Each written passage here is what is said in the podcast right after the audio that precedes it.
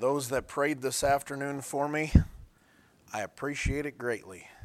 We're going to go ahead and get started in 1 Timothy chapter 2 tonight. 1 Timothy chapter 2, and we're going to reference a whole lot of places in Scripture um, tonight. I may not be able to turn to all of these but I want you to I want you to get this if I can put it out in the right manner, and that's what I'm hoping for tonight. Um, and here we are, 1 Timothy chapter 2, and you'll understand what I mean by all that here in just a moment because it'll be highly apparent. Uh, verse number 13, 1 Timothy chapter 2, verse 13, he says, For Adam was first formed, then Eve and, and Adam was not deceived, but the woman being deceived was in the transgression. Uh, now, there are a lot of cautionary pieces throughout the scriptures about being deceived. Uh, I mean, you get everything from Jeremiah chapter 17, right? The heart is deceitful above all things and desperately wicked. Who can know it? Your heart is deceitful. Uh, there's men that are deceivers throughout the scriptures. There's, uh, you know, don't the warning of not deceiving ourselves, uh, those kind of things. There's false teachers and false prophets that are sent out to deceive. Uh, they are uh, deceivers and deceitful workers. Uh, you see that all throughout the scriptures. But uh, the truth is, there's something behind all of this idea. There's something that is the cause of the deceitfulness that we have to deal with. Oftentimes we look at the world, and today we're, we're constantly, uh, I'm not, I am not a conspiracy theorist. I don't sit there and comb through all the files and see if I can figure out what's really happening. I can tell you what is really happening. All right, you ready? The God of this world is blinding the minds of them that believe not, lest the light of the glorious gospel should shine in their hearts.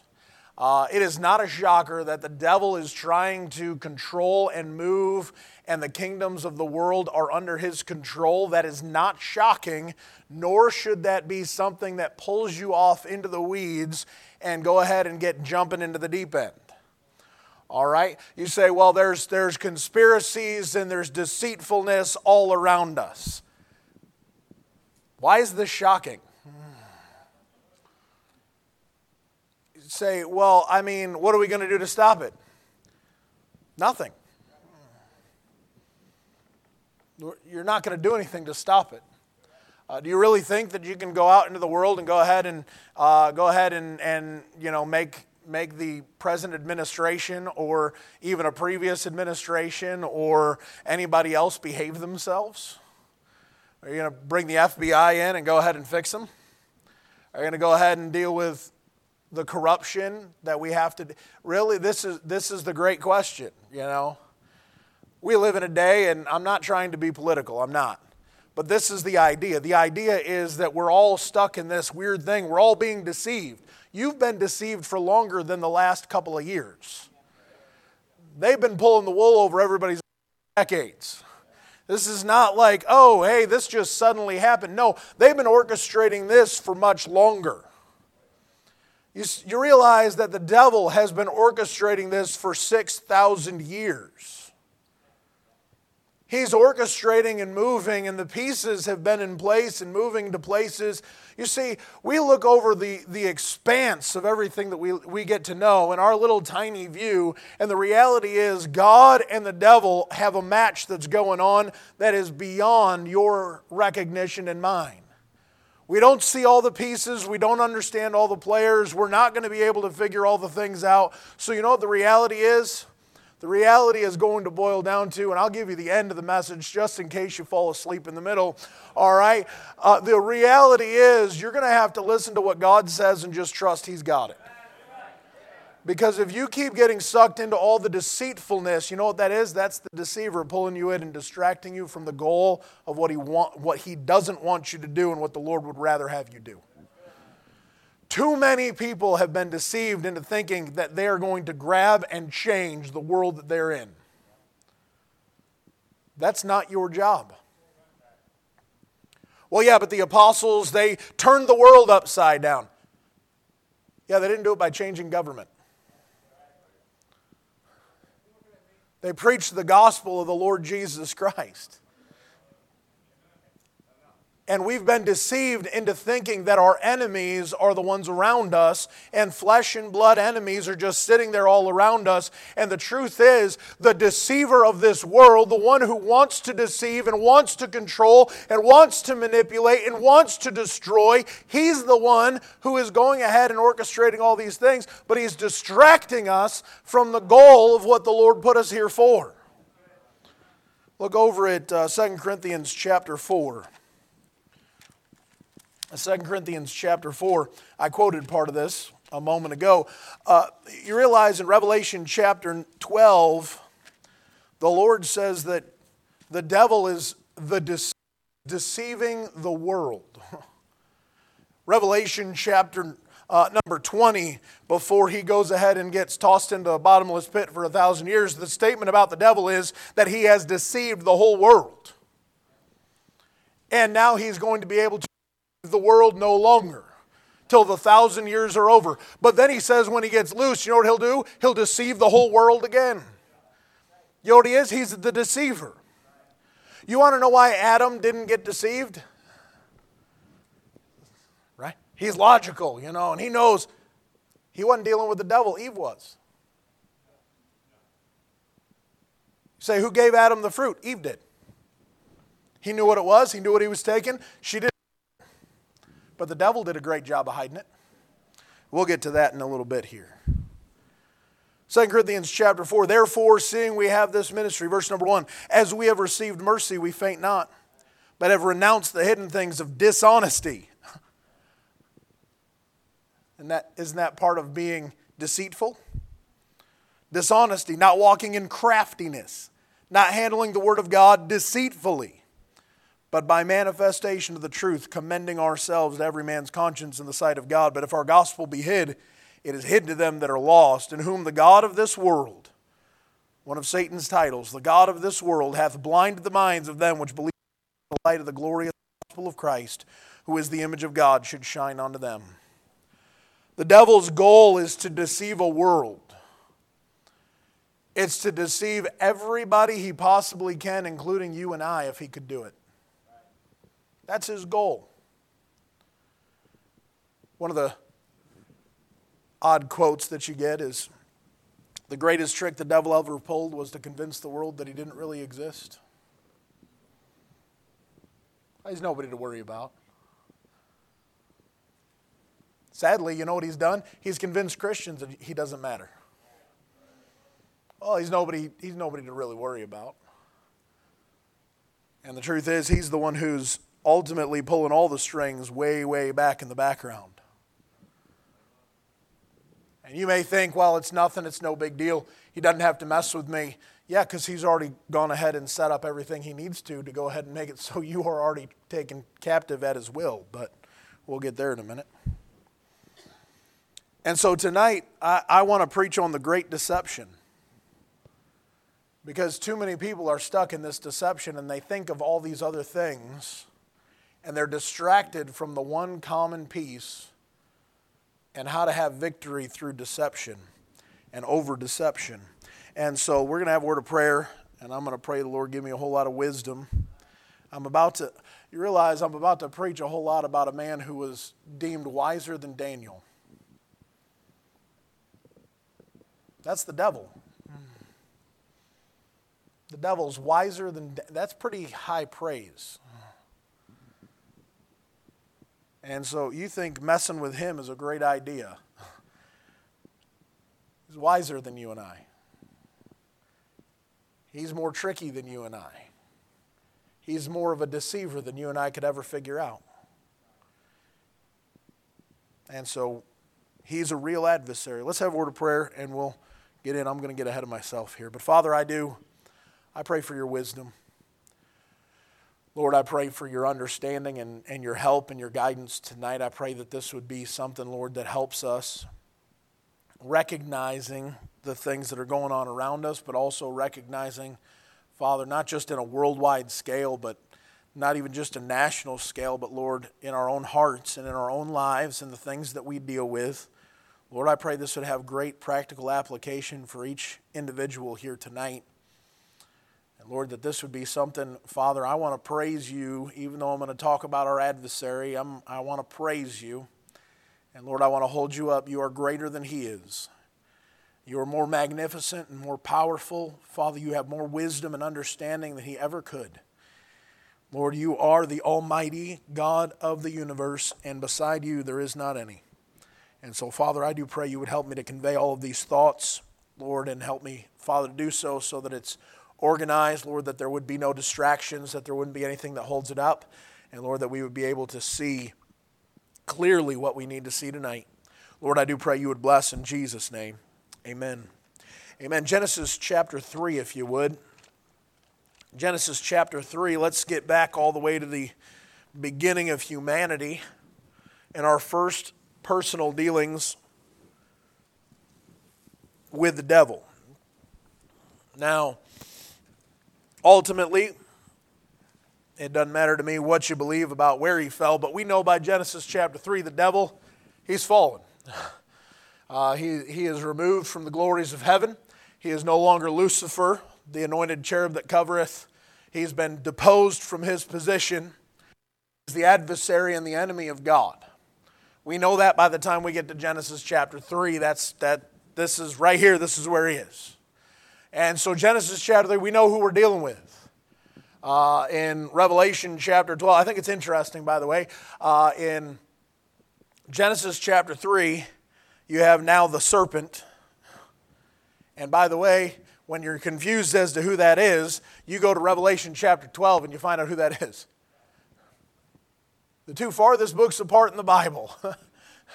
Revelation 12 9, that old serpent, the devil. Mm, that's who he is. He's the serpent, and here he is, and he shows up to Eve, right? Now the serpent was more subtle than any beast of the field which the Lord God had made, and he said unto the woman, Yea, hath God said, Ye shall not eat of every tree of the garden. And the woman said unto the serpent, We may eat of the fruit of the trees of the garden, but of the fruit of the tree which is in the midst of the garden, God hath said, Ye shall not eat of it, neither shall ye touch it, lest ye die. And the serpent said unto the woman, Ye shall not surely die, for God doth know that in the day that ye eat, ye eat thereof, then your eyes shall be opened, and ye shall be as gods, knowing good and evil. And when the woman saw that the tree was good for food, and that it was pleasant to the eyes, and a tree to be desired to make one wise, she took of the fruit thereof, and did eat, and gave also unto her husband with her, and he did eat, and the eyes of them both were open, and they knew that they were naked. They sewed fig leaves together and made themselves aprons. And you know how it goes the Lord shows up, and Adam, where art thou? And so on. But the transgression's already there. The person of deception ultimately is Satan, he's the deceiver. The person is the deceiver, uh, he's Satan. Satan is very methodical. Satan is not this haphazard, bumbling, you know, fool wandering around like, oh, well, let, you know, I guess maybe I'll stumble into something here. I mentioned it earlier, thou art wiser than Daniel. That's the Lord's description of the devil wisdom. He's subtle, he's got a plan. You realize the plan that he executes right here is the same plan he executes in the lives of everybody ever. He does it over and over and over again. He is methodical to get you to be deceived and to believe what he wants you to believe. He looks for the weakness and he gladly finds it and he gladly takes it. He is as a roaring lion that walketh about seeking whom he may devour. You know what, you know what lions devour? They devour the weak. They find a weakness, exploit the weakness, and take down their prey. That's a constant. The devil is the same way. He looks for an opening, he takes his opening, and he gains what he wants to gain. He is very good at it. He's had 6,000 years to practice now for you and I. He's very proficient. You talk about practice makes perfect. 6,000 years, and I don't know how many billions of people he's gotten to deal with. But he hasn't missed any time that he has tried save Jesus Christ himself. How's that for a track record? The only person you didn't get to was the Son of God. That's, that's impressive. But notice his mode here. He does certain things. He does three things in particular. The first thing he does is he challenges the Word of God. Yea, hath God said, Ye shall not eat of every tree of the garden? You know what he could have said? He could have walked in and said, Hey, I hear you can't eat of everything. Hey, is there anything you can't have? He says, Hey, didn't God tell you? Just a just a little just a challenge. Is that what God said or no? You mean to tell me that you can't do this and you can't do that and you mean to tell me where does it really say that in the Bible? You know, it's fun we'll get to this by the end. Like I said, it's the Word of God and uh, gives you the answers. But you know what's amazing is we really encourage it and we try to encourage it, but you ought to know why you believe what you believe. You ought to have chapter and verse for yourself. You say, Oh, I'm just a church person, I just come to church. Okay, you're a Christian. Didn't he save you? Then you ought to know why you believe what you believe. That way you have an answer for when somebody asks. If you don't have an answer, find an answer. If you can't find an answer, ask somebody. Maybe they got one. And maybe they can help you out finding them. But he, he asked the question. I guarantee you, you'll, you know what it'll be. If you go ahead and lean on Pastor, Pastor Legault has always taught, and Pastor Kinney has always taught, and Pastor Christian taught me, and I heard Brother James one time, and I heard Brother Kevin one time and I heard, then you don't have anything. That's the statement Jesus Christ makes when he looks over at the Pharisees, or, or when he looks back at the disciples and he says, Search the scriptures, for in them ye think ye have eternal life, and they are they which testify of me. You say, Why do I got to search them? Because you only think you have it. You don't know you have it because you have never, you've never searched. You've never searched out the truth to figure out what he said. You know what Eve's problem's about to be? She doesn't get his quote right. The words aren't right. And she now will get herself into a whole lot of trouble because God's word was challenged by the devil and she didn't have the right answer. That will get you in a world of trouble if you don't have the right answer.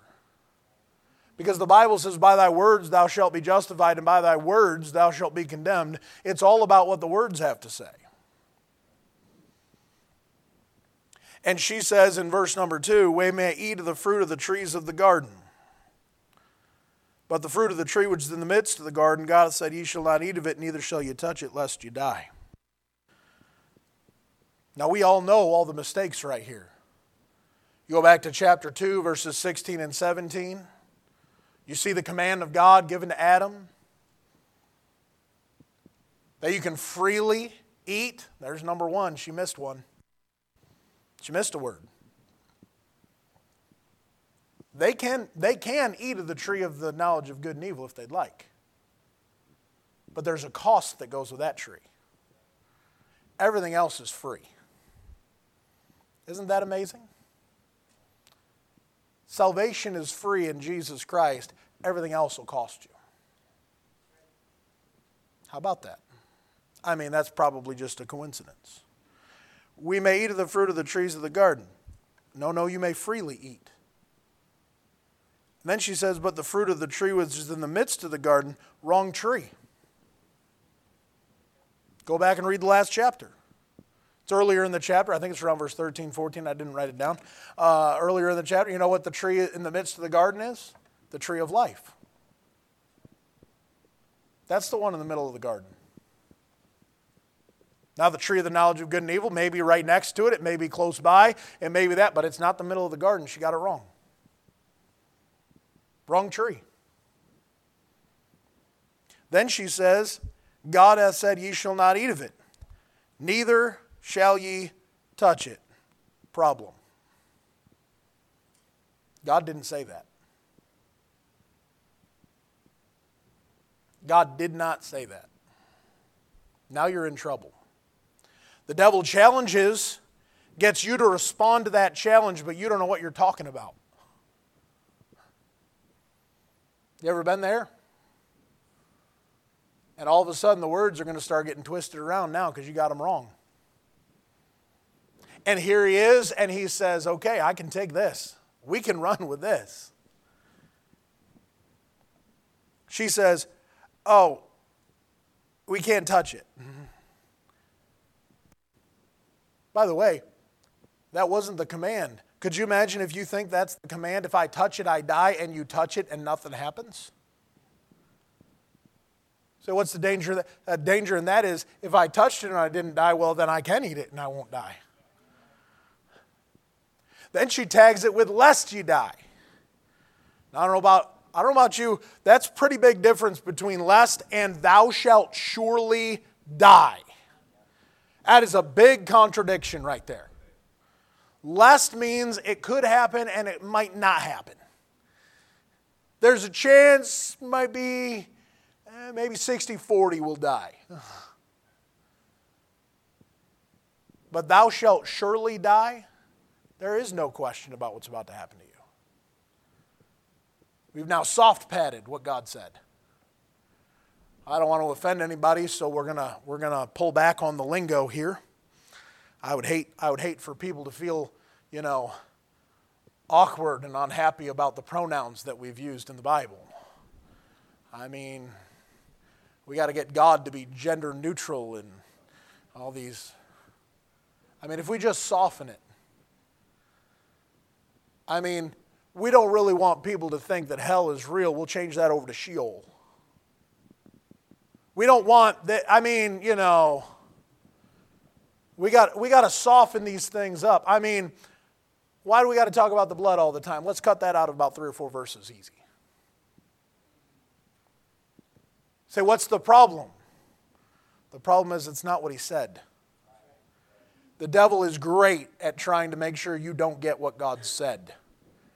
To bring it into question and go ahead and lay it out and go ahead and move things around and go ahead and get it so that he can do one thing and one thing only. Verse number four And the serpent said to the woman, Ye shall not surely die. He quotes God better than she does, but he slides a not in there. You know what he's going to do? He's going to go in direct contrast to the Word of God he will go ahead and put himself at exact opposition to what God said and make you choose.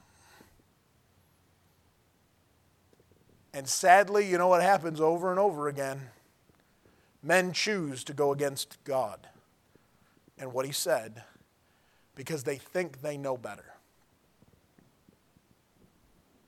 She looks at it. She says, You know what? It does look pretty good. Does look pretty good. And you know what? I'll take it. I'll take it. It looks good. I touched it, I didn't die. I mean, what's the big deal? Evidently, I I mean, he says I'm not going to die. And it does look good for food. It's pleasant to the eyes. It's a tree to be desired to make one wise. I could be wise if I eat this. I can know all the things that I need to know. Do you think there was anything that God needed them to know that He hadn't already told them?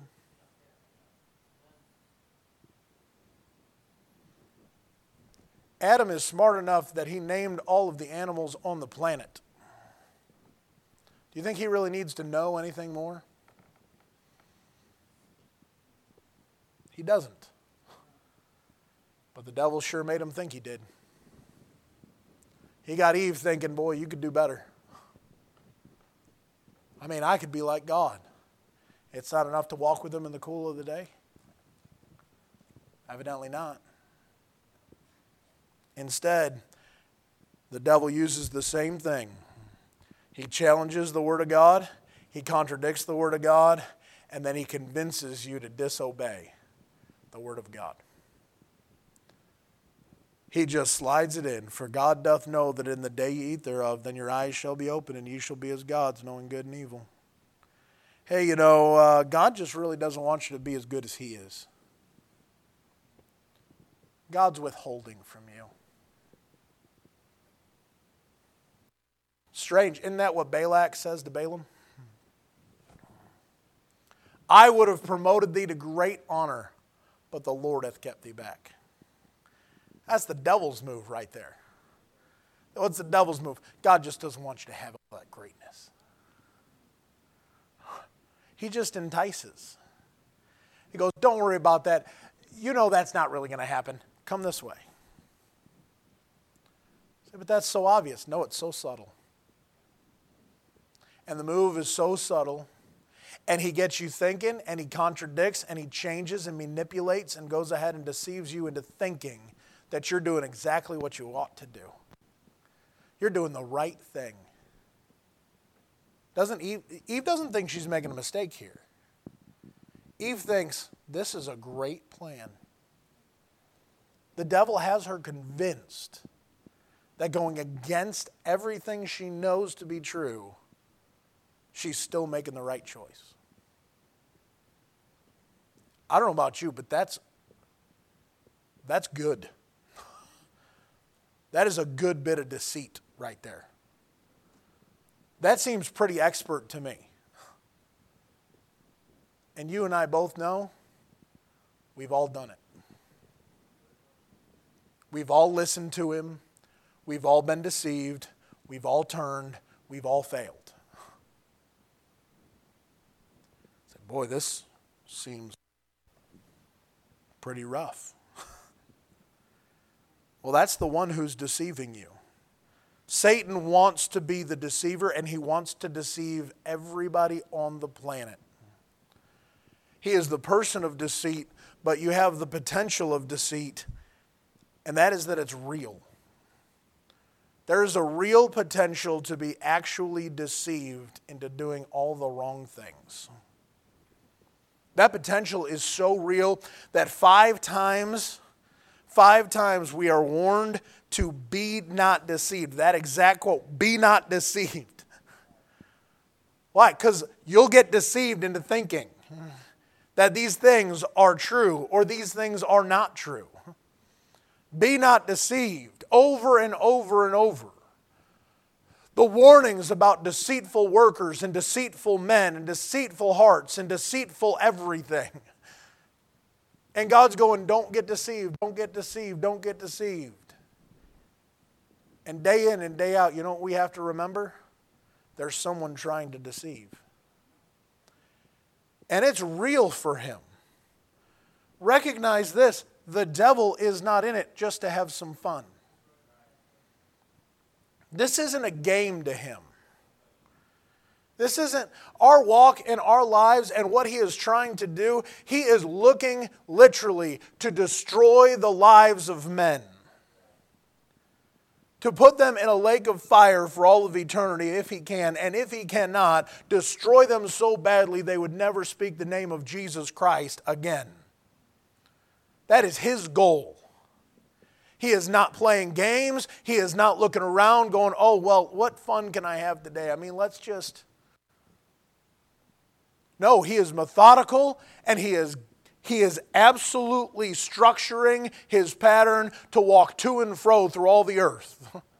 He is looking around to find somebody he can destroy so that he can go ahead and ruin as many as he can. We already read it in 2 Corinthians chapter 4 and verse 4. He is going ahead and trying to blind as many people from the light of the gospel as he possibly can. He's trying to darken their eyes and keep them in the dark and make it so that they can't see that Jesus Christ is the Savior and by Him alone salvation has come into the world. And they can believe on the Lord Jesus Christ and they can be saved and they can have salvation. They can have forgiveness. They don't need religion and they don't need a church and they don't need a baptism and they don't need to take the sacraments and they don't need to confess to a priest in a box and they don't need to do all these Hail Marys and they don't have to go down and do all the praying five times a day like a Muslim and they don't have to, they don't have to do any of that but he blinds them in whatever means necessary. By the way, you say, well, that doesn't seem fair. The devil doesn't play fair.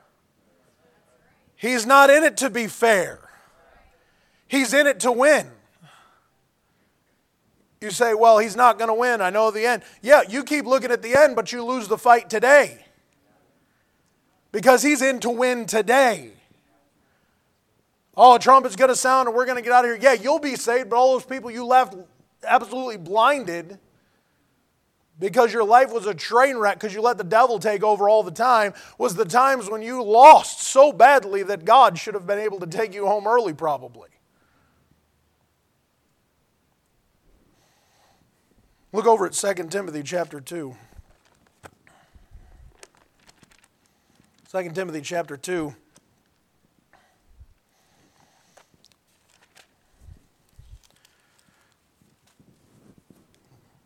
Say, man, you're pretty serious on this message. I, this is no joking matter.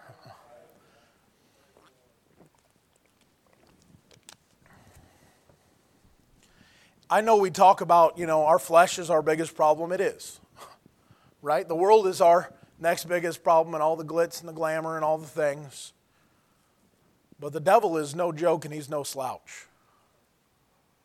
He may not have to directly mess with you too much, but he is absolutely the great deceiver going ahead and working behind the scenes to get everything rolling wanted to. Just, I want to sidestep. Just pause just for a moment right there. Say, yeah, but it doesn't matter. We're going to leave, right? Trumpet's going to sound. We're going to be gone. You realize he is setting the stage to rule the world. That's his goal. And then, as soon as he gets control, he wants to eliminate the nation of Israel and every Israelite on the planet so that he can go ahead and prove that God is wrong. Because as soon as he does that, he wins. But he has yet to be able to prove God wrong, so he struggles. But you know what he wants? He wants worship. You know what he's going to get? He's going to get worship. Second Thessalonians chapter 2, he's going to get worship. His goal is to do as much damage as possible if he's not going to win. The crazy thing for us is we think that, well, you know, as long as we're okay, it'll be okay. You don't get it. He's wrecking as many as he possibly can, and if he goes down, he's taking as many with him as he possibly can. The sad reality is, you and I are it. We're God's plan. Against the greatest adversary the world will ever know. Verse number 24, here in 2, 2 Timothy chapter 2. And the servant of the Lord must not strive, but be gentle unto all men, apt to teach, patient in meekness, instructing those that oppose themselves. If peradventure God will give them repentance to the acknowledging of the truth, and that they might recover them, they may recover themselves out of the snare of the devil, who are taken captive by him at his will. The lost, he's trying to blind and keep them from getting the truth so he can condemn them for all of eternity to a lake of fire with him. But the saved, you know what he's trying to do? He's just trying to keep you snared as long as he can. If he keeps you snared, that means you are unuseful to the cause of God and Jesus Christ. If you stay snared and you're holding in those sins and you're caught and you're captive, you will not be fruitful in the work of the Lord. So his goal is keep you snared as best he can. Entangle you with the affairs of this life as much as he can. Go ahead and pile it on as best he can to make sure that you are deceived into thinking, well, I, I go to church and I do all these good things and I'm okay and everything's fine, but you hadn't led anybody to the Lord in about 10 years barely even witnessed to anybody in the last 10 years. You go humdrum about your day, you haven't really read, you haven't really prayed, you haven't really paid any attention, but you're still doing all that you do. That's the affairs of this life, are just piled on. We're deceived into going ahead and thinking that because we pay attention to Fox News or whatever podcast you listen to or whatever else you grab onto, that all those things are going to be great. And I need to know all these things but you haven't picked up your Bible in a week. We sacrifice our time with God to find out what's happening in the world. I'm sorry, aren't you not supposed to be rooted and grounded in the world, but rooted and grounded in Him? And the devil gets you thinking, you know what he is? Uh, he's got certain titles. I, I won't list all of them because they'd take forever, right? Uh, he's the tempter in Matthew chapter 4. That's what he's called. Tempting. He's not just the deceiver, he's the tempter. He also is a liar and he was a murderer from the beginning. John chapter 8. John chapter 10, the thief. That's what he is.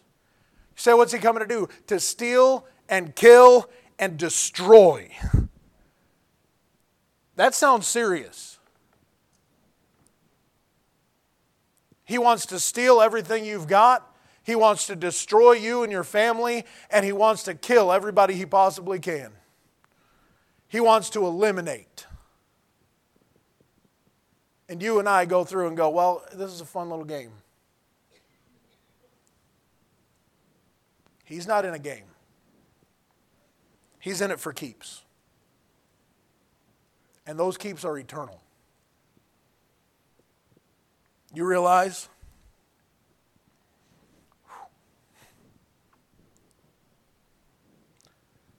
You realize the destiny of a soul could be conditional on if you lost to the devil that day or not? If he snared you and you got distracted and you were deceived, you missed your opening, that could cost somebody for all of eternity. If that's not sobering to you, I, the devil's in it to win. He's in it to keep you as distracted and deceived and looking around at everything you possibly can so you miss the truth of what God wants. He gets you focused on sin. He gets you focused on the world. He gets you focused on your problems. He gets you focused on your family. He gets you focused on your life. He gets you focused on all those things. And you know what you do? You set aside. You just start setting aside. Well, I just don't have time for and I just don't have time for. And I just don't, but you know, I, I'll catch up on that next week. And next week never gets there. You ever notice the times you go, Well, I'll catch up on that in your Bible reading, or the times you go, Well, I'll pray about that later? You seem to forget about that portion. And it's not caught up, it's just laid aside and lost. Imagine saying, Well, I'll witness to that person tomorrow, but tomorrow never comes. The opening you had doesn't stay. The problem is that we are deceived. We are deceived into thinking this is just all about us. It's my goals. It's my life. It's what I want. It's what's best for me. And the devil has us convinced. What difference does it make?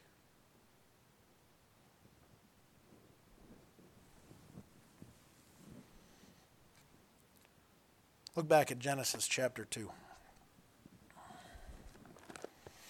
Genesis chapter 2.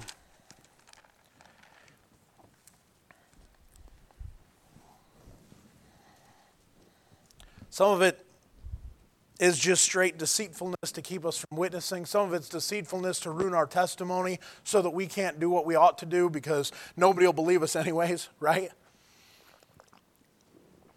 Wait, what? You're a Christian? Um, you know, it's there to destroy what people think of us, what they think of Jesus Christ, what they think of the church, what they think of how we live, all those things. And the Lord is, is going, hey, you know what? I need you to wake up. I need you to wake up. Awake, thou that sleepest, arise from the dead, and Christ shall give thee light. He's looking around going, Guys, we need to walk circumspectly as wise and not as fools, redeeming the time for the days are evil.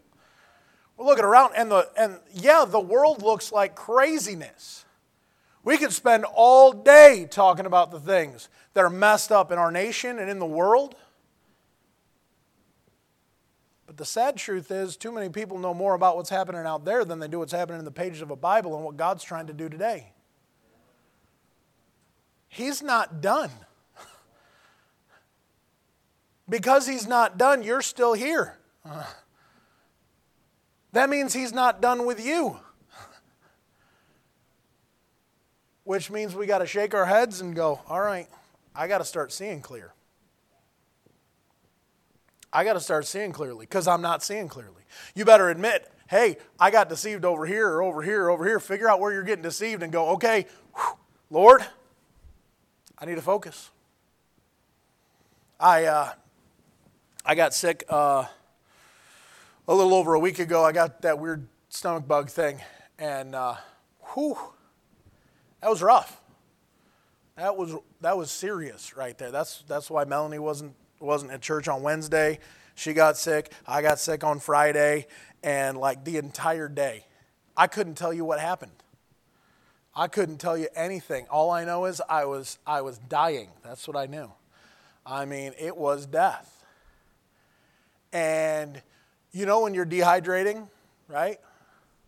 And you start getting the blurry vision a little bit and you're lightheaded, and you're kind of like, whoa. Everything kind of feels like it's spinning just a little bit. That's how you are as deceived. You can't quite see, and you're focusing on all the wrong things. So then the question is well, how do I prevent that? How do I keep from getting sucked into the devil's idea of what I'm supposed to have and all the what I'm supposed to be thinking about and what I'm supposed to be doing. What am I supposed to do with that? And the answer, the prevention for that deception is Genesis chapter 2. Verse 16. And the Lord God commanded the man, saying, Of every tree of the garden thou mayest freely eat. But of the tree of the knowledge of good and evil, thou shalt not eat of it. For in the day that thou eatest thereof, thou shalt surely die. Question If Eve remembered that, and the devil said, Yea, hath God said. And she said, Well, God said, God said, Of every tree of the garden thou mayest freely eat. But of the tree of the knowledge of good and evil, thou shalt not eat of it, for in the day that thou eatest thereof, thou shalt surely die. Where's the devil going with that? So, well, he can still say, uh, Thou shalt not surely die. Except she goes, Yeah, but God said I would. See the problem? The problem isn't the Word of God, the problem is the person who didn't know what it said. Then she stands there and she says, Well, no, God said, Thou shalt surely die. Uh, yeah, but uh, I mean, what if you touch it? Doesn't matter if I touch it. He didn't say anything about that. Well, yeah, but uh, uh I guess I'll talk to you later. You say, where'd he get that? I, I get that from Matthew, you know, chapter 4 and Luke chapter 4. We'll get there in a minute. Turn over to Matthew chapter 4. We'll get there. You know, it's a interesting thing to check out one time if you feel like it. There's a phrase that Jesus uh, says and uses. Most of the time, he uses it with the Pharisees because it's fun, because he knows they've read. And he asks that question Have you not read? Or have you never read? Or something to that effect, where he starts sliding in those phrases of, have, don't, you, don't you read the Bible? Don't you know what that said? And he calls something out to their remembrance to try and get them to see. You know, he's looking around, and you know what it does? It clears up their stupidity. Right? The Pharisees are always trying to nitpick something. They're looking at Jesus, they're trying to find the fault, they're trying to find the problem. You know, his disciples are walking through the field and it's a Sabbath day and they're hungry, so they just grab some stuff as they're walking by, you know, pop it in their mouth. They're still walking and they're like, man, aren't they not supposed to work on the Sabbath day? And they ate with unwashing hands. These people are wicked. Aren't these people wicked? And the Lord's reply is, Have you not read? He just goes, eh, you ever look at the pages of a Bible? You ever see what that said? The, marriage and divorce and all the things, Matthew chapter 19, he looks at them and he just says, That's a dumb question. Haven't you read? By the way, a Bible will fix any education. You get to Matthew chapter 22, you want to, want, want to know about the resurrection? Have you not read? There it is. Have you not read? He does it again. Well, the resurrection, what is going to happen? Haven't you read? Don't you know the answers in that book? Well, wait a minute. By what authority do you do these things? That's the end of Mark chapter 11. What authority? What authority? You know what he does? He turns around and gives a parable. He turns around and gives the parable and he says, uh, Yeah, you know, the, the, the king had had a son and he sent all but he had all these servants he sends all these servants right and they kill the servants and then he sends the son and they kill him and have you not read that the stone which the builders become the same as the head of the corner haven't you read about that and they get mad enough to stone him because they knew what he was saying they had read they don't like to apply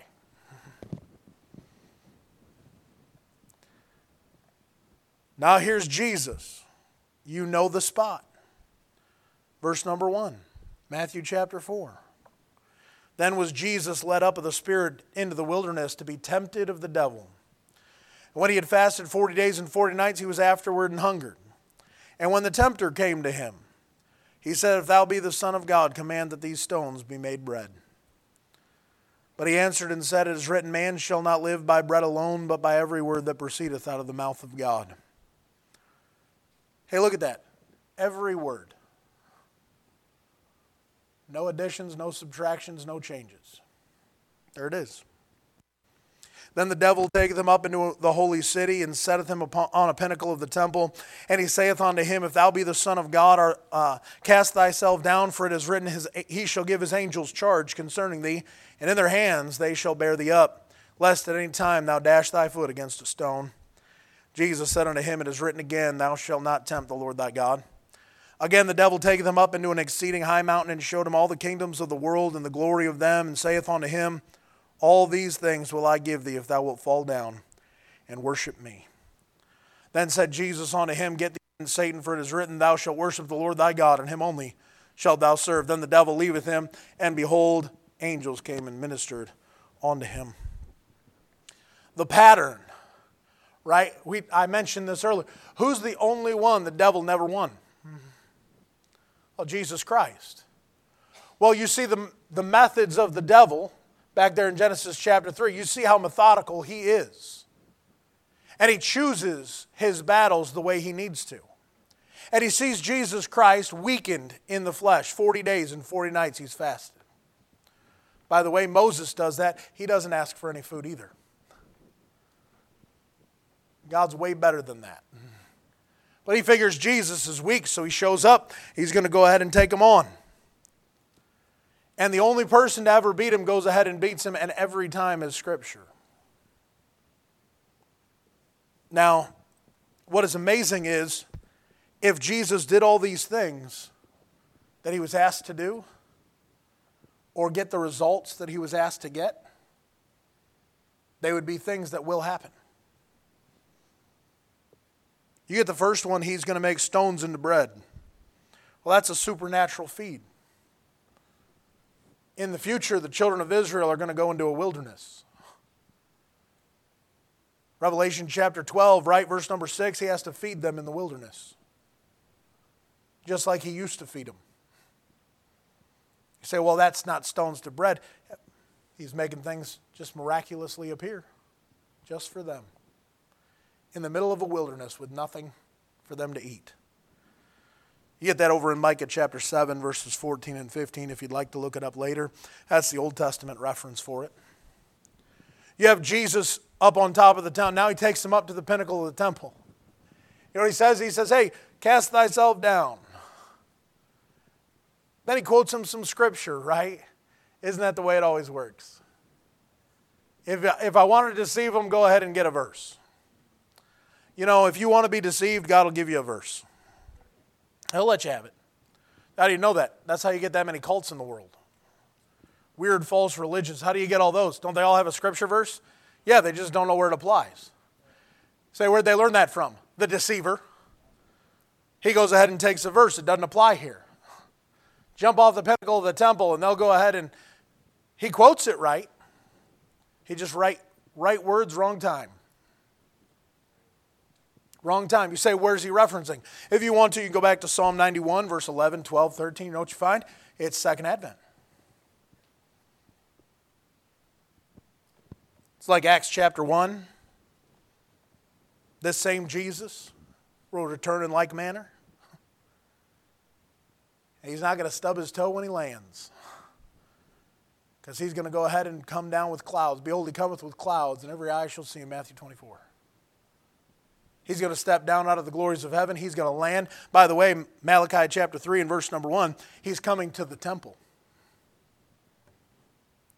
Isn't that where he took him to? He brings him to the pinnacle of the temple and he says, Hey, go ahead. The devil knows more about the scriptures than you do. And he wrests them as much as he can to go ahead and get you to see what he wants you to see. Does the same thing to Eve, does the same thing to you and I. If, we don't, if we're not careful, he'll go ahead and twist them up.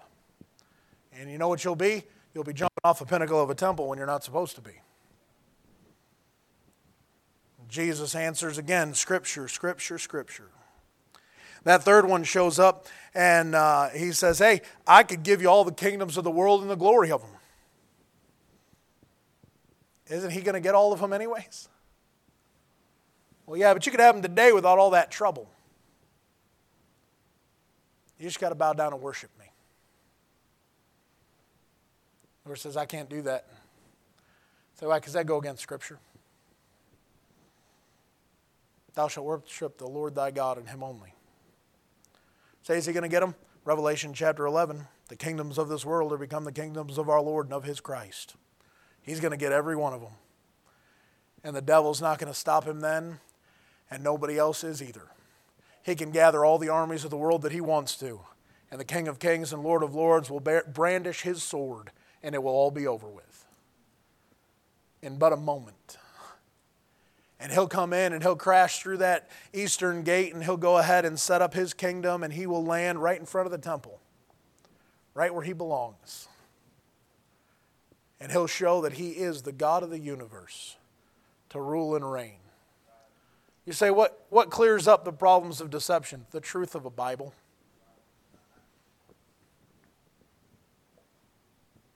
You and I look around at a world that is going insane. We get distracted by it. We get deceived into thinking that's our fight, and our fight is going to be amongst this and with that and all these other things. And the truth is, the fight is for the souls of men. The fight is not about whether or not America is in the prophecies in the scriptures. Sad reality is, I don't really see them. You say, well, the eagle's wings and the.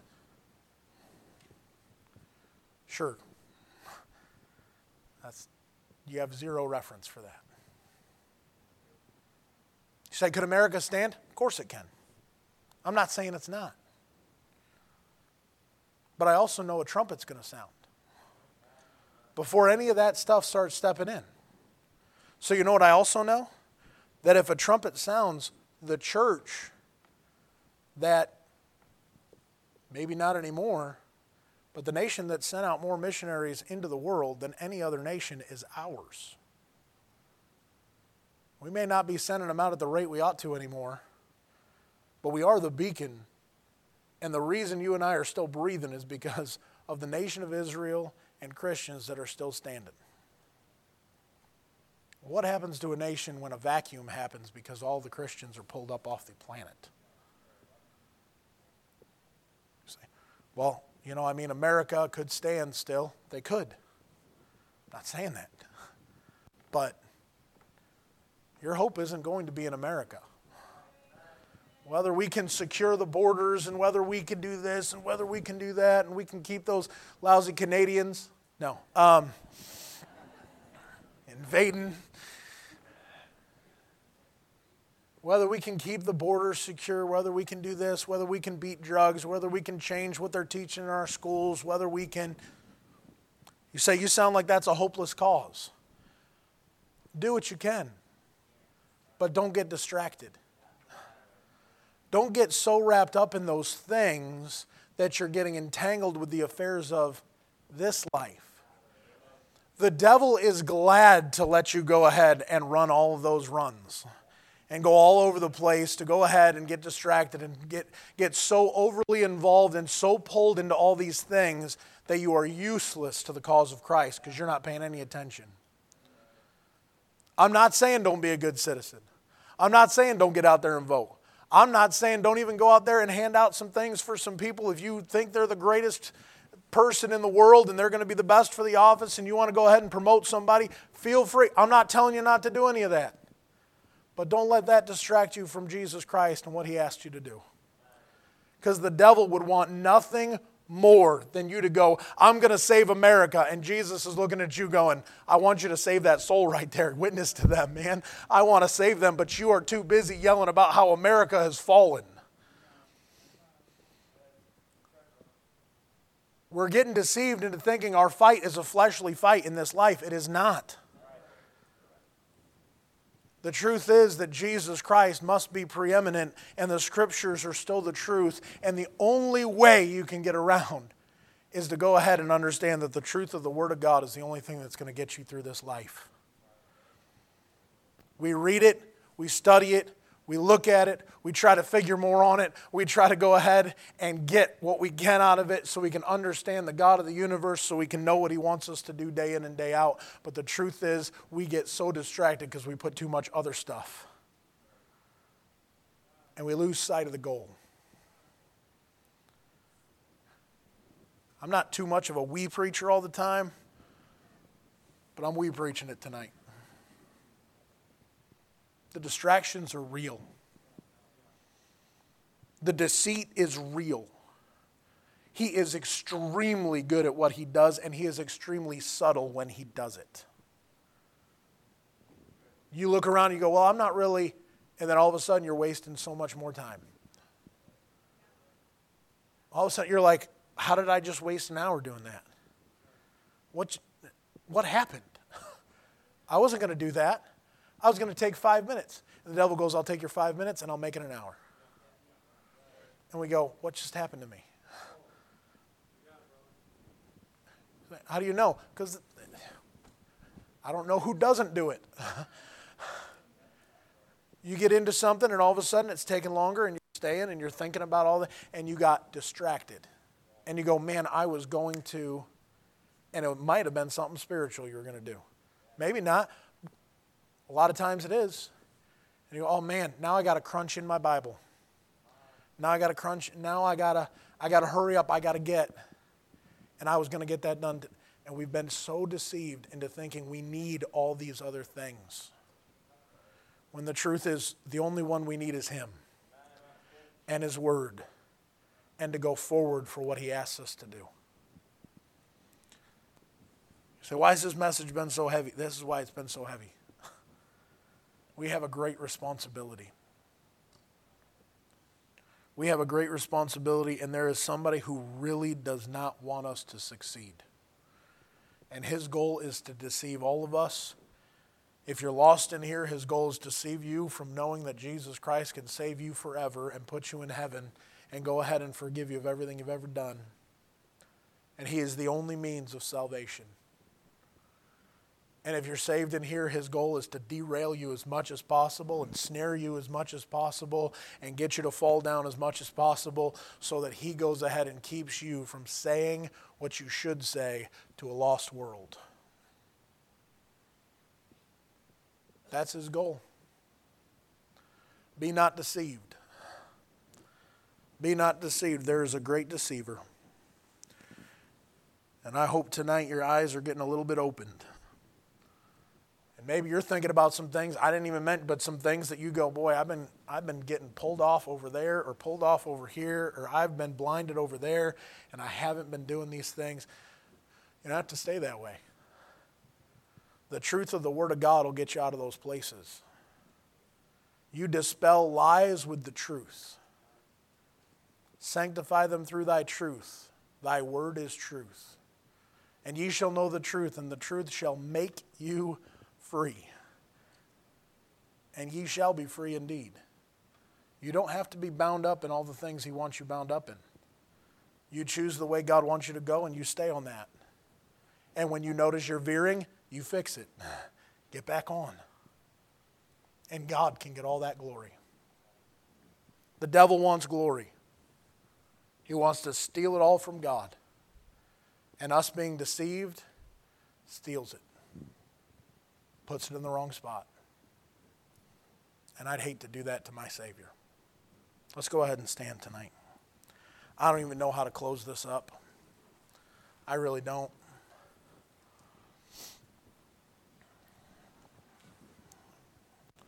For all the preachers out there, I don't know how to close this. So if the Lord's dealing with you, you just go ahead and come. We're going to have an invitation. I'm going to pray.